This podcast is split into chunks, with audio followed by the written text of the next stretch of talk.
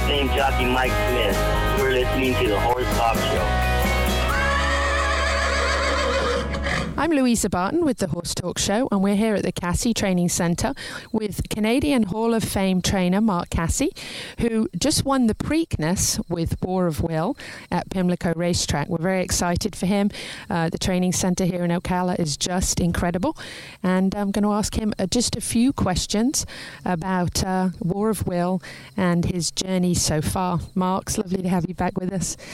Tell us a little bit about the story about War of Will uh, not reaching reaching the 175 mark at Keeneland and going to England and then to France and then ending up with Justin and and then coming to, to your training center. Yeah, it's it's it's quite remarkable. So he was bred in Kentucky, um, purchased in uh, Kentucky by uh, I guess somebody from Europe and he went over and he was in they call them breeze up shows there in France and Justin bought him and then shipped him back to us here in the uh, U.S. and uh, thank goodness uh, Justin did a tremendous job finding him I'm uh, forever grateful what were your first thoughts when you started working with him and training him? Did you see that he would had this incredible potential to really be a, a super horse?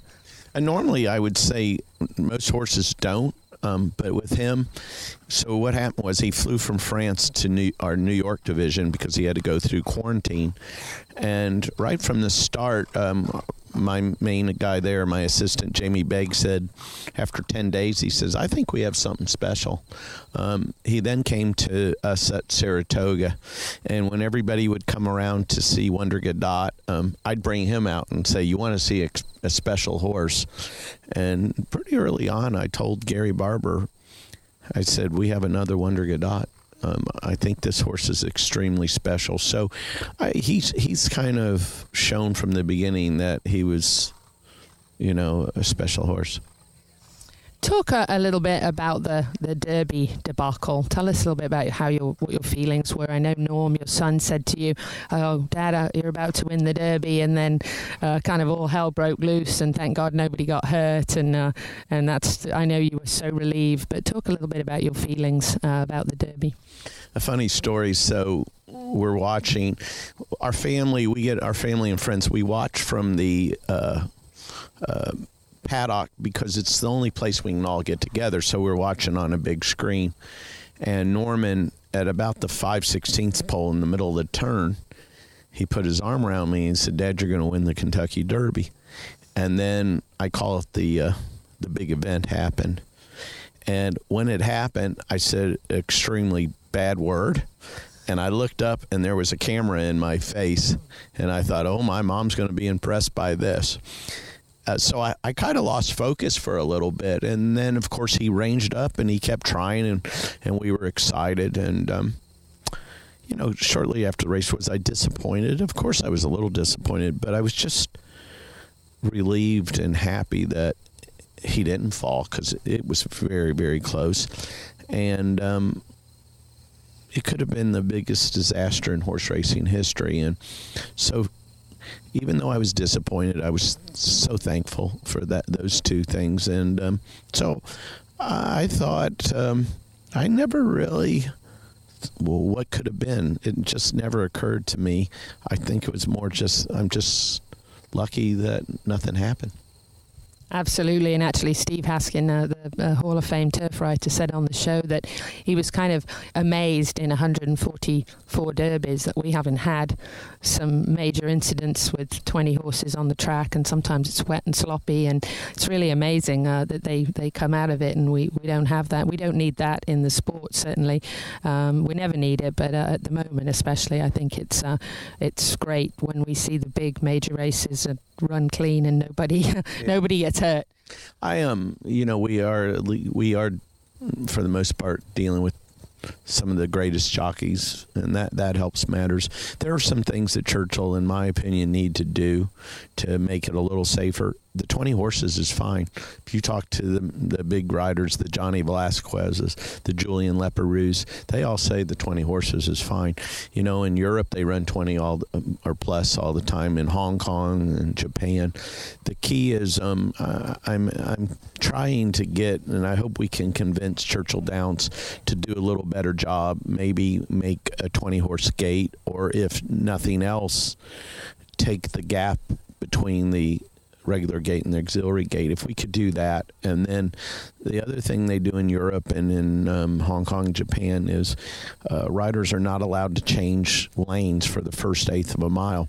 If we could do those two things, um, uh, it would be a safer Derby. Um, they had nothing to do with anything uh, this year. Um, the 20 horses had about as much to do with the the incident as Lasix does with the horses breaking down in, in Santa Anita. So it's just it's just it happened, um, but it had nothing to do with I still think, uh, though, I agree with you. I think for the fans, uh, if they see safety measures being put in place that are important, they at least know that that is, uh, you know, of utmost importance to the people involved. And I do think that that matters. I agree with you. I think the more that we can do that really is connected to safety, unlike Lasix, um, I think I think that that's good for the sport and good for the fans, and especially under the scrutiny lately that that we've been under. You know, that's that to me is one of the frustrating things about um, what's going on. I, I wish I wish we could put a panel together of you know maybe some horsemen that have actually been in the in the behind the scene and, and understand it a little more. Unfortunately, we have people sometimes making decisions just based on um, I don't know what to make things look better, and and, and that's not the way it should be. Um, the other thing I think we uh, hopefully come from, out of this, um, I, I've said all along, there's no doubt the horse should have been disqualified. My disappointment lied in that I thought the Stewards should have put the inquiry sign up as, as soon as they went across the wire. And I've said that for years, not just for the Derby, but for any race. We need to tell the fans, look, they're looking at it. And so if we have, it, it should not be up to the rider to claim foul. That was 75 years ago when we didn't have all the replays and everything. Um, there's two riders ride. I mean, the rider that may be claiming foul against me today may be riding for me tomorrow, and that puts them in a precarious situation, and they shouldn't be put in that situation. So, I hope two things. I hope we get a a a bigger gate, and I I hope that maybe we have more inquiries throughout North America. I, I, agree with you, and I think for the fans, had they seen the inquiry go up, I think it would have been less question than seeing the horse that ran second, jockey, putting it up. And I think that's where the fans really had an issue. That's where they felt that there was a, you know, a, a question. And I think if it had been put up by the stewards, there never would have been a question. It would have been the stewards calling an inquiry. I agree. And, and what people don't realize is just because they hadn't put up the inquiry sign doesn't mean they weren't already looking. And I've seen on many occasions with a much smaller field, and they may look for five minutes or three or four minutes and put the inquiry sign up. So who's to say it wasn't coming? That's where there's mis- some misconception. Um, that doesn't mean just because it didn't go up doesn't mean it wasn't coming. They they had a lot to look at. They have a mile and a quarter a lot of things going on. Um, so I, I I would hope ultimately they were going to to put up the inquiry sign because there was enough there that warranted it. But um, yeah, people have the misconception about that. The good news is I've never seen anything like it. There's people talking about horse racing anywhere I go. Like uh, we try to sit down maybe and have dinner, or my wife and I, and and I and and don't get me wrong, I enjoy it because I I love talking about horse racing, but we'll have people. Can we just ask you a question? You know, one of the questions was, now if the horse that lost his rider in the Preakness had been first, would he have won? You know, and obviously we know that wasn't the case. And then, of course, a lot of them thought since War of Will got bothered the most that he should have been the winner. And they just don't understand, you know, the process. So, uh, it's good. It's good. They're talking. Um, we were in Winter Park the other day. I take my wife for uh, Mother's Day. We were looking and turned out somebody asked about we said something about I'd got my shoes in Louisville and they said were you at the Derby and they said well yeah kind of and they said what do you think and I mean these guys they know nothing about it which I think that's great for our sport one of the things I've been reading a, a, whole bunch since the Derby, I, I keep seeing is Mark Casse is the classiest guy. He didn't call a foul. Um, he could have, and he didn't. And um, and and he left the win up. Maximum Security ran a great race, regardless of the VIA. Um, and most people don't think that Luis Saez did that deliberately. And uh, and um, that was really a, a that really is, I think, going to go down in history as Mark Casse's MO. That I, I, think that was a really classy move that you didn't, you and Tyler didn't try to bring the Wests down from from the win. Well, there's a, you know, and I appreciate that. Um, there there was a lot of things behind the scene. Like I said, I think the inquiry should have been put up earlier. Um, I do believe the horse should have come down.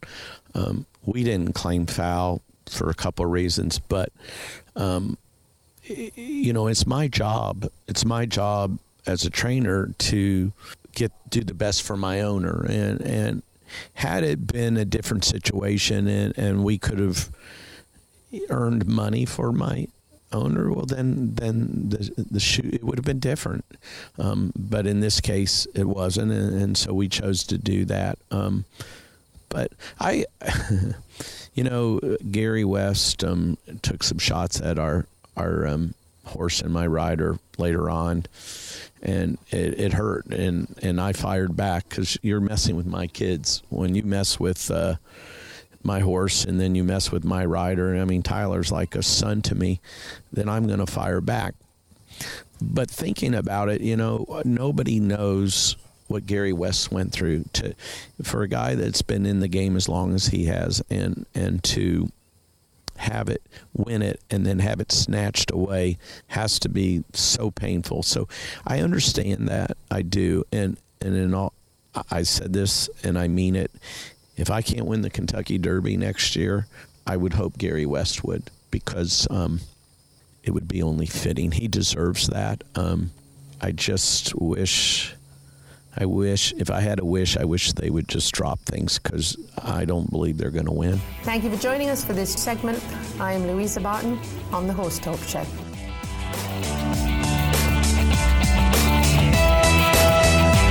Yeah.